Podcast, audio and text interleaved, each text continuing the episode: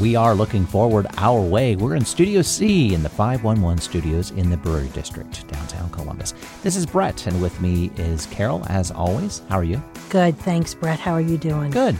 Great episode with Apprisen, uh, formerly Consumer Credit Counseling, to those that have some history here in Columbus. And it's all about credit counseling. Right. You know, it it's not just the pandemic um, that has exacerbated all of our issues and problems in our community. Um, but Apprisen has been around since uh, the 1950s, helping people through transitions, through um, issues in credit scores, in credit reports, in helping to save money to buy a house.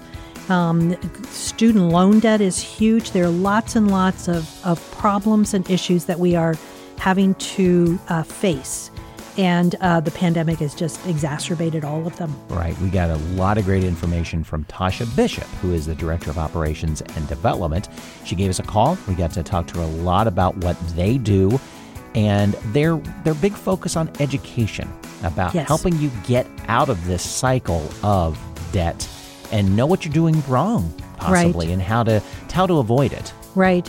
And, and listeners, you know, you're not going to have all of the issues. You're not even going to have all the questions. And that's why it's so important to use these wonderful resources that are available to you. All right, exactly. And and to understand you're not alone and it's solvable. Yes. And As she said, it's not the uh, get out of the ostrich um, Mode, uh, right, uh, ostrich right. mode, head head in the sand situation of it. It doesn't go away unless you help it go away. Right, exactly. And and she gave a lot of great um, bits and pieces of information.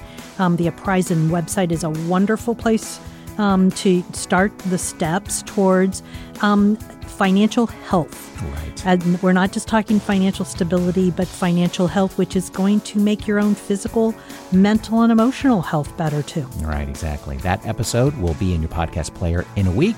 Here is a small preview of what you're going to hear. debt really can be one of the biggest stressors in our lives. And I don't think a lot of people realize how much it can affect us physically, emotionally, mentally. You know, we've seen that um, debt stress, prolonged stress because of debt, can lead to high blood pressure, elevated cholesterol, diabetes, obesity. So, you know, we can put a lot of that physical stress or that mental stress into our bodies um, in the form of physical stress. And then beyond our physical health, that also affects our emotional and mental health. We see lots of research out there. You know, oftentimes people who are in debt are more often to be depressed, to have anxiety.